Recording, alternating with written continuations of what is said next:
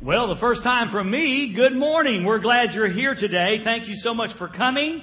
And uh, if you've chosen to worship with us, we are very grateful for that. We have figured out there are other churches in town where you could go and worship, but you chose to come here, and thank you so much for that. And uh, for our guests today, some of you that are, are are new here, I want to tell you that that you know again we're glad you came. You're catching the very tail end of a series. I cannot believe this. If I if my math is right, we began this series two, series two months ago. We had an opening uh, sermon, and then we did the seven churches. And church number seven, I tell you what, time goes by so very, very quickly. And this is such, such an appropriate um, end to this to these messages. Very grateful. I'll say this too. If you're here today and, and you're not yet a Christ follower, that you'd say, no, I'm probably not a Christian. I'm here today. Got good news for you. So you get to buy today, okay? Because we are going to talk to the people that belong to the church, okay? So you're here today and you don't belong to the church, and you're here just because somebody invited you something. You got a total pass. You can sit by and go, yeah, get those guys, man. All right. So we're very glad you came, and we hope you get something from today. You'll learn maybe a little bit about uh, the church and about Jesus and who He is and who His people are supposed to be. So we're really glad that you came also. Now, the church that we're going to talk about today probably of the seven is the most famous. And it is the church of Laodicea. Laodicea. Um, you know, there's just no two ways around it. If you're going to pick churches, now again, this is not geography lesson. This is not historical lesson. But if you're really going to pick a church today, in my opinion now, as your pastor, if you're going to pick a church that really, really, really identifies with the church in 21st century, it just has to be the church of Laodicea. And it's called, if you saw the video, and I hope you've liked that video because you've seen it eight times, okay? Um, if you like that video, you notice it said lukewarm. And you know, lukewarm is kind of a weird thing, you know? Um, I had an old friend of mine named Les McDonald. And Les was one of the icons of Cobden. And I met him one day. He was walking by the church, and he had a sickle in his hand. You know, the kind that you, you know, the sickle. And so I said, hmm, that's interesting. So he, he kind of walked, stooped over like this, kind of talking to himself. He lived in a shelter care home. And I said, hey, how you doing? He goes, uh, uh, hey, you know. And I said, do you go to church anywhere? And he goes, no. I said, well, you ought to come to our church. We'd love to have you. Guess what he did? He came. Fortunately, he left the sickle at home. He did, you know, because you know, just kind of like you know, my, I'm not sure. I don't watch those horror movies, but I think one of them had a sickle in it, you know. And so me and I, Les and I became friends, and he became one of our most faithful attenders at Dorsville. And I even had the pri- or at Cobden, I even had the privilege of, of baptizing him. He came in one day, and and I asked him about about you know, do you believe in Jesus? And understand now now Les was a lot smarter than people gave him credit for. And he really came to the point where he understood he was a sinner and God was not, and he needed a Savior. And so he asked Jesus Christ to come in his heart. And several months later, um, I got the privilege of baptizing him. He came in and said, I didn't start the conversation. He goes, I want to be baptized. I said, Now let's, I know. You understand that means I got to put you under the water? And he goes, Yeah, yeah, I understand that. You know, I, I believe in Jesus and I want to be baptized because he told me to. And it's my privilege to baptize him. But, but and I, the, the center of our conversation, he would walk into my office on any given day and he'd say something like, Hey, hey, you have any old cold coffee? And of course, he didn't have any teeth, so the lips kind of rattled together, and it came out, you know, sounded really cool. And so I'd say, yeah, Les, you know, and usually the coffee was hot, okay? But the bottom line is, Les really enjoyed coffee. It didn't matter if it was cold, it didn't matter if it was hot, it didn't matter if it was lukewarm, Les liked coffee. Now, I'll tell you something. There's one thing I don't like, and that is lukewarm coffee. Now, what happens is, you know, again, I got to be careful of time today. I don't want to take too many stories, but I'm trying to set up the message for you. You know, when I when I study for my messages, I get really intense in writing and studying, and I'll have a cup of coffee sitting here, and I, like 20 minutes will pass, and I'm not even totally like aware of it, and I'll pick that cup up, and it's just, it's just. Ugh and, you know, and generally speaking, I won't drink it. I'll either go back and pour it in the pot and say, let's try again, you know, heat it up that way, or I'll just chuck it in the toilet upstairs, you know, get rid of it. I don't like lukewarm. Now, now, thanks to modern technology, you know, not only do we have hot coffee, and I like my coffee hot, I'm like my father-in-law, Roy Smith Allen. I could take one boiling hot, I've learned how to sip that puppy and just get it in my mouth and like around like that, and doesn't even burn my mouth. I love hot coffee, but I've learned to like cold coffee.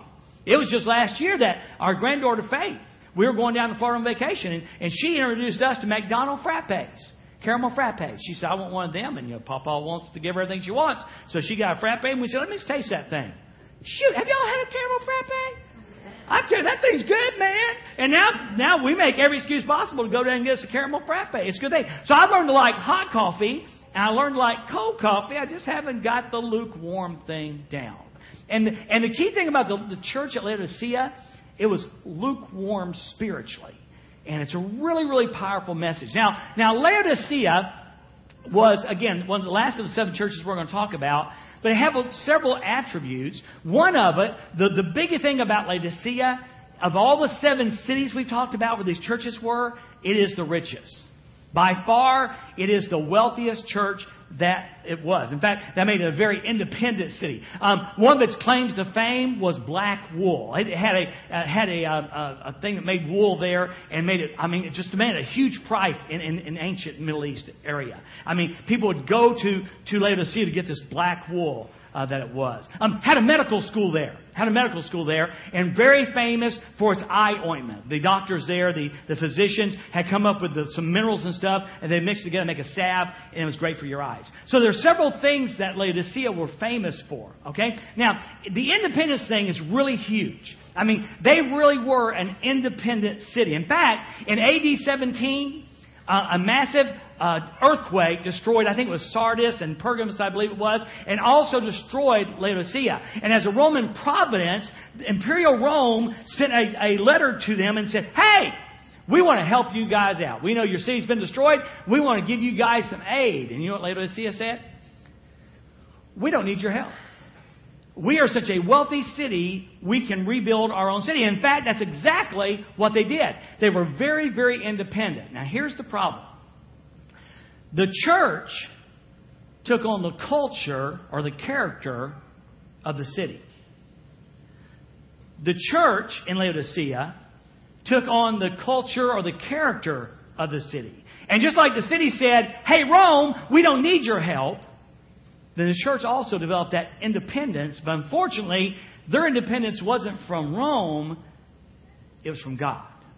It was from God. So our scripture this morning is Romans chapter, I said Romans, Revelation chapter 3, verse uh, 14 through 22. Revelation chapter 3, verse 14 through 22. One more time. Write to the angel or to the pastor or to the messenger of the church in Laodicea. Okay? So, so writing to this church. Now, one more time. By the way, I'm officially ready to announce it. This study has totally changed my mindset about church, about the fact, you know, I remember David, when we talked in our office one time, I was talking about the fact that, that in, the, in the Greek, the word church is just not there.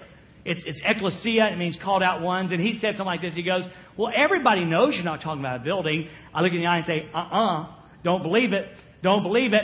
Ecclesia means people, but in our culture, because the way we treat the word church, sometimes it does mean a building. Sometimes it means an organization. And sometimes it means like a club.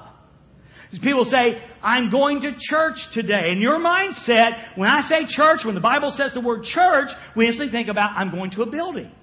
And to some people, unfortunately, when they say church, it's an organization. And sometimes a very noble organization, a service organization. My goodness, churches are known in our community and around, around our nation as, as a group, an organization that helps people. And unfortunately, sometimes it's considered a club, and you get in the club. If you're not in the club, then we're better than you are because we're members of the club, and you're not. And nowhere in Scripture is that found. Because when Jesus said in Matthew that I'm going to build my church, the word is ecclesia. I'm going to build my congregation. I'm going to build my followers. I'm going to build my following on this, and the gates of hell shall not prevail. He never intended to be a club. He never intended to be a building. He never intended to be an organization.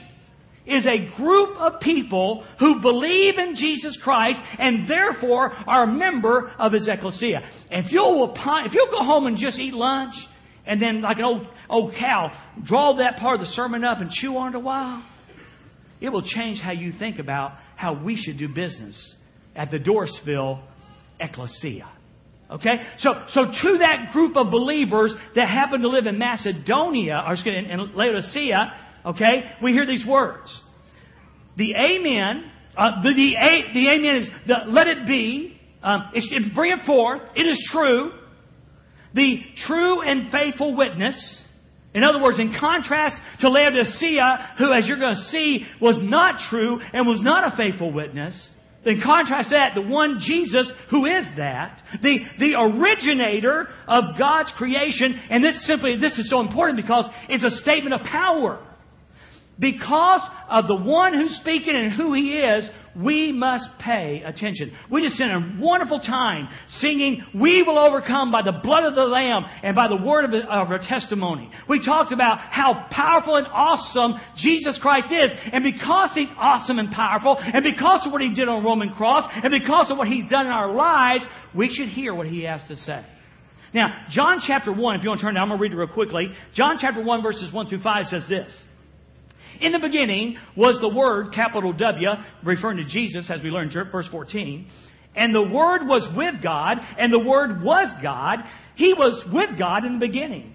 All things, how many? All things. All things were created through Him, and apart from Him, not one thing was created that has been created. So there you go. The one who is speaking is the one who was with God. Jesus didn't start on Christmas morning 2,000 years ago. Before he was here incarnate in the flesh, he was in heaven with God the Father. So he was God all the time. From, from there never was a beginning, there never is an end. He was God. He's Jesus. He's been. And that indicates his power. So to the church of Laodicea, the, the one who says is certain, is true, the faithful true witness, the one who has the power to create says this. I know your works. Does that sound familiar? Every church, he said, I know your works. He looks down on his ecclesia, not a building, not an organization, not a club. He looks down on the ones who have trusted Jesus Christ as Savior and thereby are members of the ecclesia. He looks down and says, I know your works. And here he goes. That you are neither cold nor hot. I wish that you were cold or hot. There are two things, and we're, we're going to have to finish this up tonight. I'm going to somehow tie it in with the potter, Dave. I'm not sure exactly how we're going to do that, but we're going to tie it in with the potter tonight. But we got to finish this thing up tonight. But there are a couple things in the scripture that I've heard taught over and over again one particular way. And one of them is just flat wrong. Now, you'll have to come back tonight hear which one that is. This one, I am certain that I probably stood in this church if I've ever preached this scripture. I'm surely I have in 13 years about our instant thought is that God is saying that they are not cold, that is, they're not totally in apostasy, but they're not hot either. They're not burning up with a fervor of the gospel. But I read three different commentaries, if you'd like to know the Bible Knowledge Commentary, the Holman Commentary, and the Life Application Commentary, and I bet I could read a couple more. And Jesus, the master teacher, we forget this. Everything Jesus did when he taught, he backed it up, of course, with, with God, but he also illustrated it so well. And we didn't, we've never got the illustration. Here's the deal. Laodicea was a very wealthy city, but they had a problem. They didn't have any water. Now, they had to pipe their water in. Now, there were two sources that they could have used one closer than the other. The other was well, Hierapolis. Okay? Now, they had water. But guess what they were famous for? They had hot mineral springs. Their water wasn't really good to drink, but it was really good for healing. Then Colossae wasn't too far away, and they had cold, refreshing water.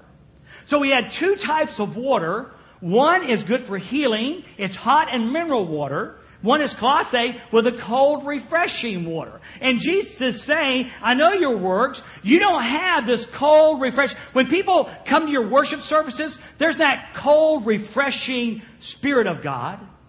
And neither is there a healing presence of God. You see what happens when the ecclesia quits being the ecclesia and becomes a club or an organization or building. It stops being what God wants it to be. And Jesus says, people don't come in your service and feel healed. They might feel beat up, but they don't feel healed. And nor do people come to your services and feel refreshed. He goes, and I wish that you were cold or hot. These are not one positive, one negative. Both of them are positives. Speaking of water. Oh, wish that you had water that was healing or water that was freshing. But they had neither one. Now, by the time, guess how far it was from Hier- Hierapolis?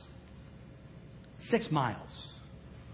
The Roman government had built an aqueduct, stone aqueduct, for six miles. So, what do you think happened to that hot, healing water by the time it traveled six miles in an aqueduct in the sun, but still six miles?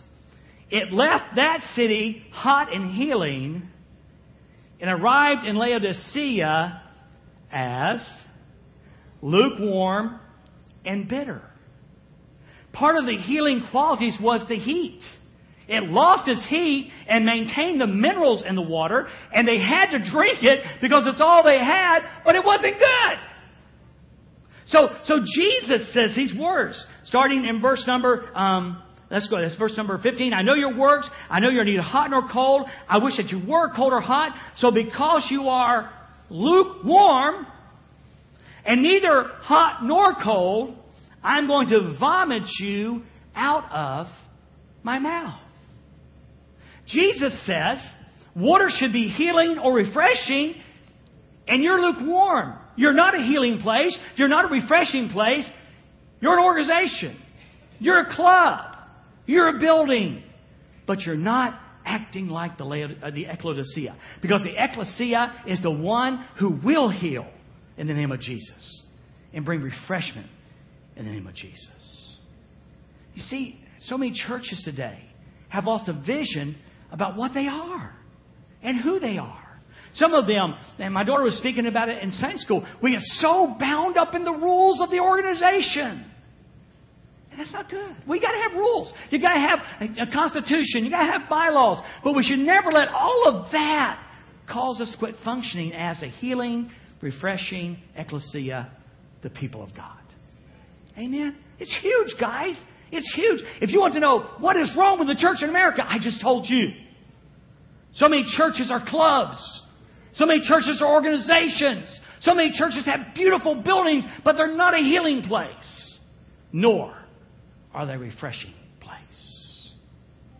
Clubs, organizations, and buildings. And Jesus said, because you're lukewarm, because you're not a healing place, because you're not a refreshing place, like lukewarm water doesn't taste well, I'm going to spew you. And I love it. These commentaries are great. Most translations don't use the word vomit because it's offensive. The Greek word is vomit. It's not spew. It's not spit. It's vomit. I will vomit you out of my mouth. Why would Jesus take such stern actions? Now remember now, we're not talking about a bunch of lost people. We're talking about his people, the ecclesia, and he's not talking about losing the salvation. Don't, don't bring that in because it's not there in the context. Why would Jesus be so dramatic? Because He intends for His people to act like and be His people. He intends His people to be light and salt in this world. He intends His people to be presenters of the gospel of Jesus Christ. He doesn't want you to be a club. He doesn't want us to be an organization. He don't want us to be a building. He goes, I want you to be the ecclesia. I want you to be healing and refreshment in this world in the precious name of Jesus Christ and the sacrifice He did on the cross. I will spew you out. See, not all water is created equal. I mean, can you imagine? We've heard stories. Your ship goes down. You're in a lifeboat with a gallon of water, and you're surrounded by water that if you drink it will kill you, not all water is created equal. Salt water, if you drink it, will dehydrate you and kill you. I told the class, Judy just did an incredible job of presenting this a lesson this morning that involved ecclesia. And I said, guys, here's what I want you to hear. I wrote down my sermon sheet. God says this. You know, we say about God. God doesn't have much use for a useless church. God doesn't have much use for a useless church. What good is salt that's lost its savor? What did our Savior say? Come on, what did the Savior say? It's good for nothing. Nothing. And God doesn't have much use for a church, an ecclesia, that's useless. And when we take it and, and make it an organization and primary focus on organization, it's useless to kingdom work. When we take it and make it a club, we pay our dues and we're served. For no kingdom work, it's useless. When we take it and build a great building and we take pride, we've got a great building. God hasn't much use for an ecclesia that takes pride only in its building. So Jesus says, I will spew you out. I will vomit you out. It's repulsive to me. So then he goes on. He says, Because you say, and that's the identifier, because you say, in verse number 17, I'm rich, I have become wealthy, and I need nothing. Because you say, I'm rich, I have wealth, and I need nothing. Remember what I said at the beginning of the message? What kind of city was Laodicea? Rich. What did the church do? Took on the character of the city. What have churches in America done? We have done the same. We have taken on the character of our nation. We put so much emphasis on our budgets and our programs and our buildings, and the lost are dying and going to hell, and we're busy being a club. We're busy being an organization. We're busy being a building. And he says, because you say this, I've got counsel for you. See, the problem is, just like the Laodicea uh, city thought, I'm rich, I'm wealthy, I can rebuild after disaster. And the ecclesia, the church, did the same thing. They depended upon their resources and their religion. We can make it on our resources and on our religion. I'm telling you, as your pastor, that is true in too many churches in America today. We have money. You would never say this. I would never say this. No pastor would probably ever say this. But they would indicate in their actions who needs God? We can meet budget. We can pay the bills. And oh, are we religious? We got the best show in town. We got the best worship leader. We got the best choir. We got the best praise team. We got the best instruments. Hey, we got it going. People will flock to us because we've got money and we've got programs. It's a church in America. The biggest show, the, the best lights, the biggest sound, the loudest preacher, the shortest preacher. Not in height, but in message length. have that. And Jesus says, Because you have that, I've got a word for you, he says. I'm rich. I become wealthy. I need nothing. these are tough. No, no, no. These are not tough words. These are truthful words. And you don't know. You don't know. You know what's scary me? Again, I'm making a big deal of the ecclesia because it's a big deal. Do you understand? This was a group of believers. This was not 50% lost and 50% saved. He is speaking to the believers in the church of Laodicea. He says, You don't even know that you're wretched and poor and blind and naked and pitiful. And I said, God, do you mean that a church can gather together and be totally unaware of these things? And he said, Yes. You mean that we can come together as believers in Jesus Christ and not even be aware that we are wretched, poor, blind, naked, and pitiful? Yes. Oh, listen, some of y'all love it when I bring up America and how America needs God. And I'm telling you, amen. But the ecclesia has got to come to recognition that we are sick. That we are wretched, we are poor, we are blind, we are pitiful, and we are naked.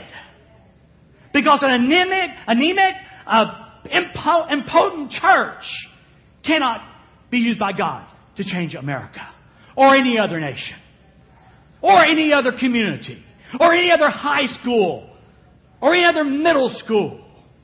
We have got to be willing to come to grips and say, okay, God, what is it in my life? Because apparently this junk can exist and I somehow block it out. The word wretched means tormented, unhappy. Um, Paul in Romans chapter 7 says, Oh, wretched man that I am! Who can deliver me from this body of death? You know what he said? Thanks be to God through Jesus Christ our Lord. Jesus is the answer to wretchedness. He says that we are wretched. He says that we are pitiful. And you know what that means? You're going to like this. In need of pity. In need of pity.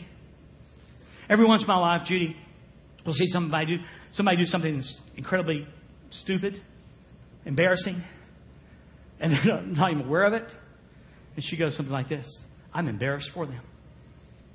And Jesus would say, You don't know you need it, but you need pity because you are pitiful in need of pity. Speaking to his ecclesia, I'm not saying Dorsville, because Dorsville is one ecclesia. He says that you are poor. Poor. We are in a state of spiritual poverty. Because he's talking to the church. He obviously wasn't talking physically because they had plenty of money. He said, You're spiritually poor. I used to love to talk with Doug Lambert, one of my favorite people. I imagine if we're able to have conversations in heaven, like sit down and talk, him and I will have a few more. But he said, Dwayne, during the Great Depression, he said, we were poor. And he said, but we didn't know it because everybody was. And therein lies the problem. Church after church after church after church, the norm is spiritually poor. Did y'all not think it was strange what Matt said last week? Some of the things he said, did you not scratch your head and say, wait a minute, you're giving up a successful career and you're going to take your family over to a place, a hard place, and you're going to serve Jesus not for three years, but for the rest of your life? Some of y'all are going, that boy drank the wrong Kool-Aid. Do you understand that's normal? And you understand, it seems weird to us because we're poor and we don't know it. And we, we live in a society with churches filled with people who think that when you finally get something really real like Matt's got, we kind of go, that's weird. That's why the guy wrote the book Radical. What he wrote in that book isn't radical, it's normal. It's normal. But to us, it seems radical because we're poor and not just us, but church after church, religions, doesn't matter you pick, you know, Lutheran or Catholic or Baptist or Methodist or Pentecostal, poor people who go, this is normal. It's normal to go a whole week and not open your Bible. It's normal to go a whole week and not pray. It's normal not to ever share your faith like 90% of Christians never do. It's just normal. That's all it is. I got breaking news to you. It ain't. Now, according to that book, it's not. This is a good message leading up revival, huh? It says you're poor, blind. Dr. Bennett is sitting over here. She'll tell you a story. I even, I even checked with her. I did not check with her. I bet she can tell you a story. Person would come in and go, Doc, I think I need glasses. And you've heard the story? And so they, she does a little, is it the one or the two? The three or the four? Huh? Huh? And all of a sudden it goes clear and the person goes, I can see. Is it possible that the church, the ecclesia, is half blind and doesn't even know it? We've been misguided by preachers who will not preach the truth. We've been misguided by people who lead churches down paths they should not go. We have bought into society and what they're selling. He said, You're blind. And then he says, You're naked. Naked. You know, Dave's been really trying to help us see, and I've been trying to help us see. Do you really understand that your righteousness plays zero role in your salvation or in your favor with God? Your righteousness plays no role in your favor or your salvation with God. It was 100% what happened on this Roman cross or Roman cross like this 2,000 years ago. It is 100% God's grace and not one iota of you. Your righteousness, let me just read it to you. This is from Isaiah. It says, all our righteousness, I mean, for we are like an unclean thing, Isaiah 64, 6, and all our righteousness are like filthy rags. We are, we all fade as a leaf, and our iniquities, like the wind, have taken us away. We have no righteousness of our own. It would be putrid to Jesus if we tried to bring that to Him. It'd be like that lukewarm water. When we say, I do, I, have got a certain set of Christian behaviors that I do. That's what we're famous. You know, you become a Christian and then you do behaviors. You live God's grace. But, but, but, but, we, but, but I come to church, I read my Bible, I pray, and those are great things to do. Those are great things to do, but not to earn God's favor. Those are, those are good things to do in the sense it'll help you grow and help you share the kingdom with those who need the kingdom. But not earn God's favor. I love the story of the prodigal son, and I, I don't have time. Boy, I don't have time. Uh, he, he, he went away from the father and did his thing and spent all the money, and man just hit a roadblock, a, a, a train stop, and, and he said, I just gotta, I gotta go back home and tell the father, tell my dad I've sinned against him. And I have no rights but I want to come home. And the boy comes up and, and, and he says, he had a whole spiel prepared. And he says, Father, I've sinned against you and against heaven. And the father just it cut him off and said, Just a minute. Go get the best rope. Go get the ring. Kind of, he didn't want to hear anything more than, I have sinned against you. And you know what the daddy did? Now, in case you didn't figure it out, this boy had been working with pigs he was filthy, he was dirty, and he stunk. And when the father said, Get the best robe, that robe went on that boy and covered his filth, blotted out his filth. That is what Jesus did for us. 2 Corinthians 5:21 He who knew no sin, Jesus, became sin that we might become the righteousness of God. Now listen, why do you want to try to throw your righteousness in the mix when you already got the righteousness of Jesus Christ? Why do you want to throw in all, well, God, I do this and God do that when Jesus did it all?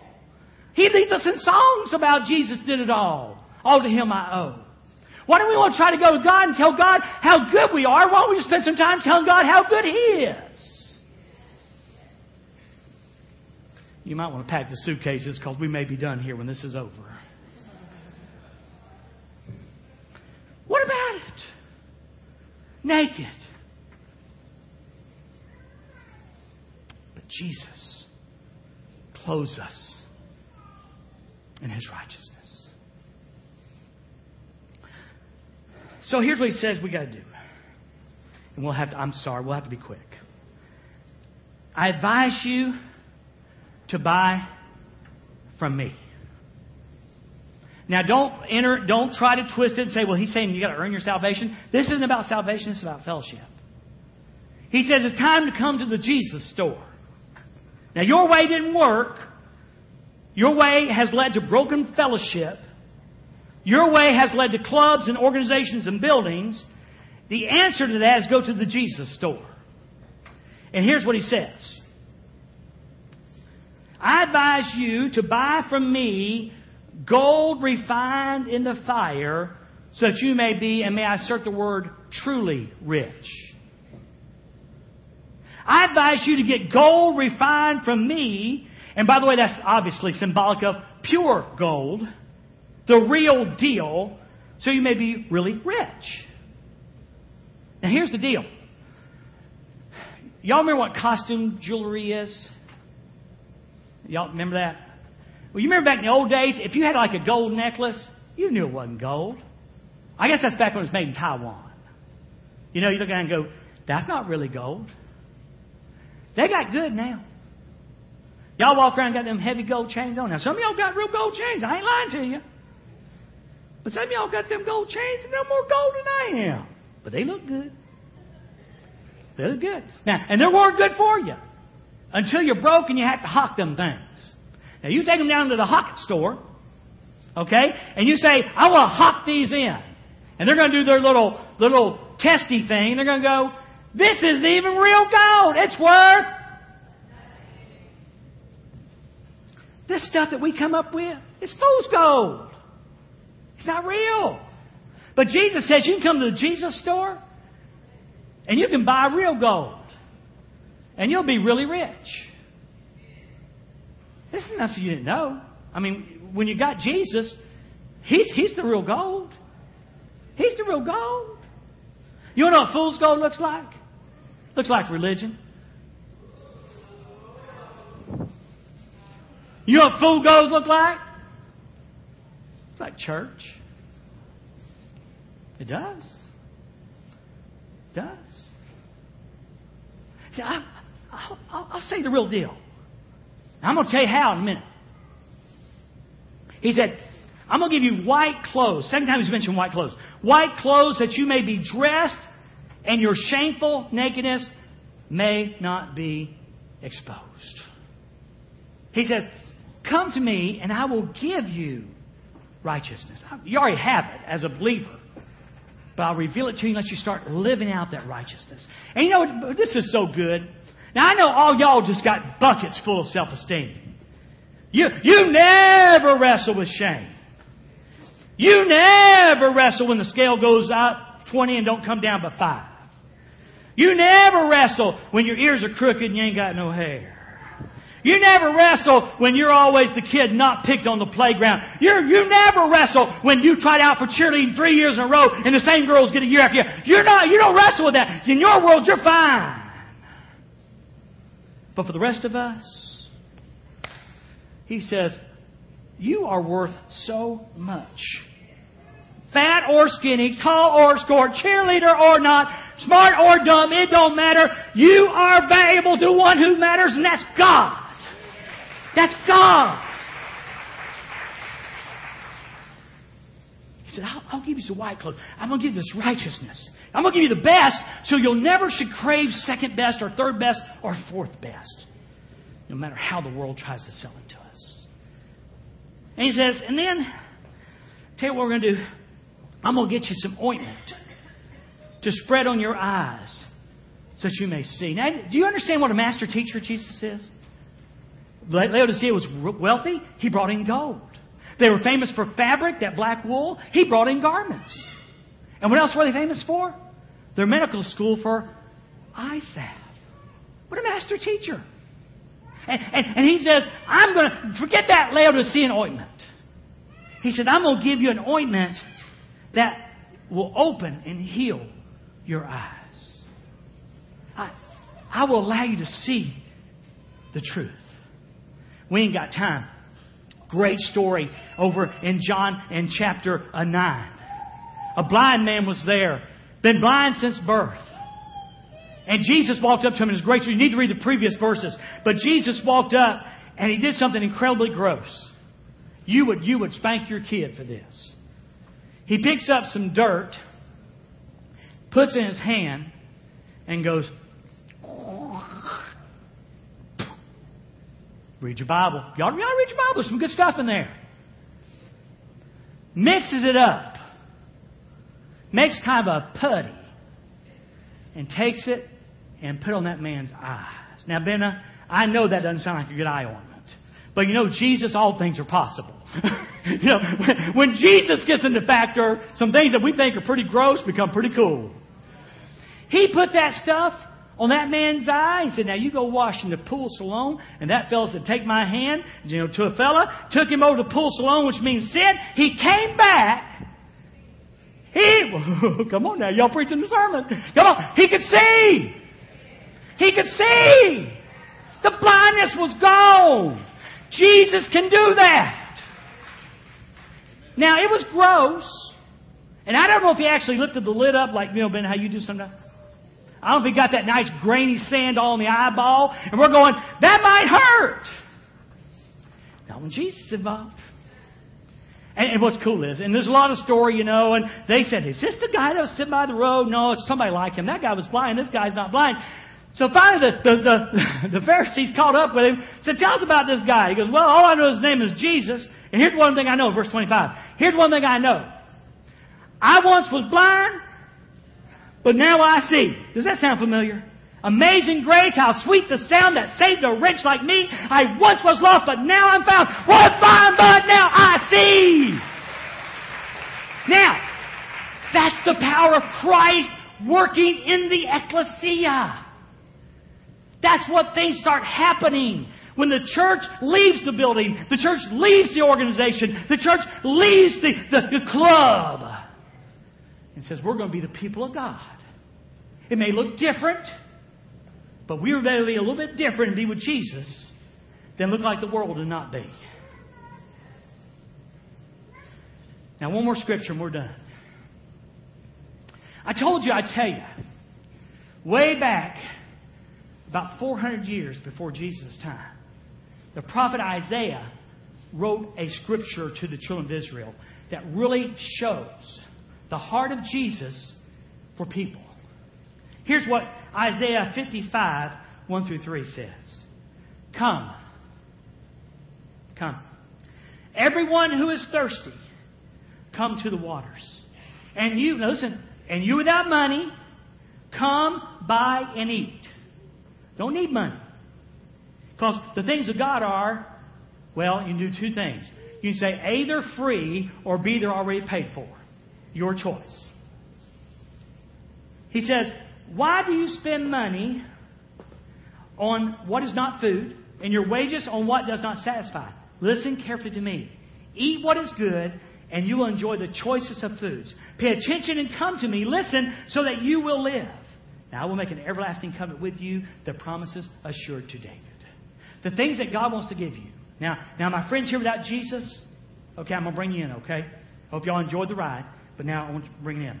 Not about church, not about don't do this, not about being a Baptist, okay? But Jesus Christ is a real person, historical figure. Notice I said is because they killed him and he got up on the third grade, third, third day. And you always go with a guy who gets up on the third day. Always.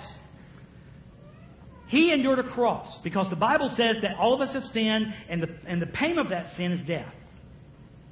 So rather than you die, Jesus died on a Roman cross. And not only that, God hates sin and all that wrath was poured out on Jesus that day, so it don't have to be poured out on you. And you know what? It's free.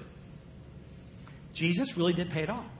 What we could not even pay for, he said, you know, in Isaiah 55, he says, don't bring your money because you, you can't pay for it. You ain't got enough. You ain't got nothing. You don't got nothing. But Jesus will forgive you and let you come in relationship with Holy God by believing and trusting Him. It does involve repentance, like David said, turning from your sin. This isn't telling Jesus, oops, I made a mistake. It's understanding that you have sinned against Holy God, that Jesus died, and if you ask Him to by faith and believe, He'll forgive your sins. That's what it means. And Brent will be standing down front in just a minute, and he wants to tell you all about that. I'll be down here. I would. I bet David quit singing music to come tell you about that. It's the coolest, greatest thing in the world. Um, in fact, out of this world. It's really cool. But it's not church. It's not quitting and starting. It's not religion. It's a relationship with Jesus. Christ. That's, that's my good news for you, and we'd love to tell you about that. Now, for the rest of us, again, we can't buy this. I'm not saying, oh, I need to start reading my Bible. Oh, oh, I need to pray more. Oh, oh. Because, see, you're thinking performance. You're thinking, if you do this stuff, like God's going, oh, wow.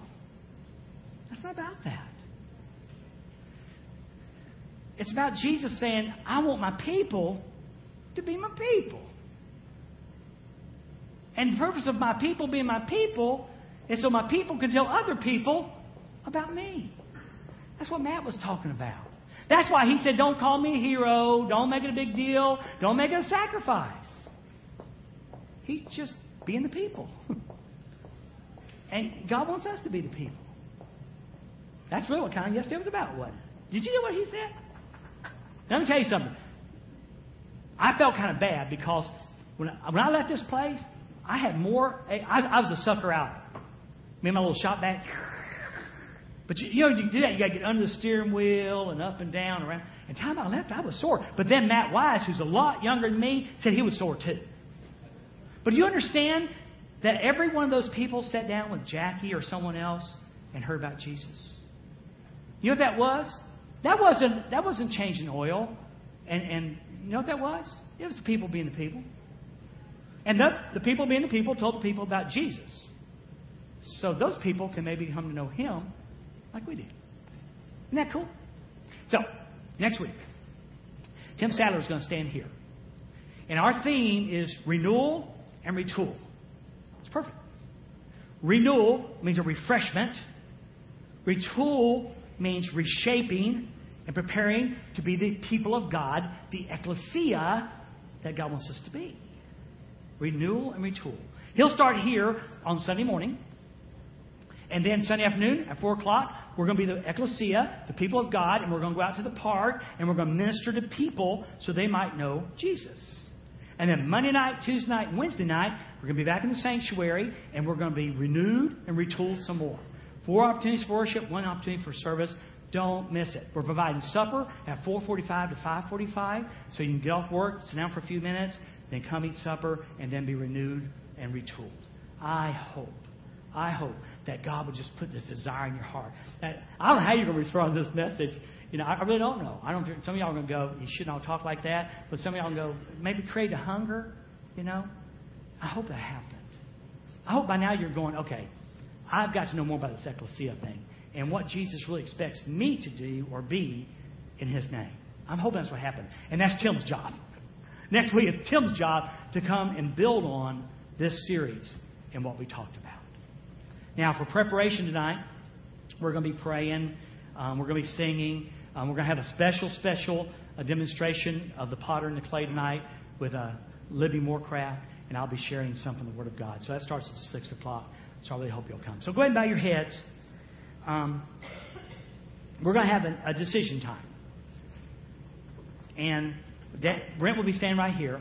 And Brent's job today, again, if you want to know more about Jesus, I want to invite you to come. And then, um, if you want to come and pray about something going on in your life, we'd be glad to pray with you about that. If you want to learn more about joining this, this family of believers, that's cool. We'd love to talk to you about that. If you're, if you're a follower of Christ but you've never been baptized, oh my goodness, we'd love to talk to you about that. Um, if there's anything else, like you're just hurting, we can pray with you about that. That would be great. But this is a launching pad for next week. It might even be called, I'm a believer in laying out fleeces, it might be a time for you say, okay, God, I'm going to ask you to use next week to teach me. To teach me on being the person, the people that you desire us to be. Now, God, I thank you for the privilege of sharing not only this message, but the last seven weeks. I want to thank you for the faithfulness of the people. They come back week after week after week. But God, for me, and I know for these people, this was the most challenging message. This is the most challenging message. Because it takes us out of our comfort zone of, of what we know as Western culture in church. And you may call some to give their lives away on a foreign field somewhere. You may call some to, to serve here in the ministries. You challenged all of us, perhaps, to be a better uh, representative of you in our school, our job, we might be. Father, take us out of our comfort zone today. We love you, Jesus. How could we not? We're never going to hell. We get the privilege, the privilege of being your people. How could we not love you? So have your way today, Jesus. And we pray in your precious name.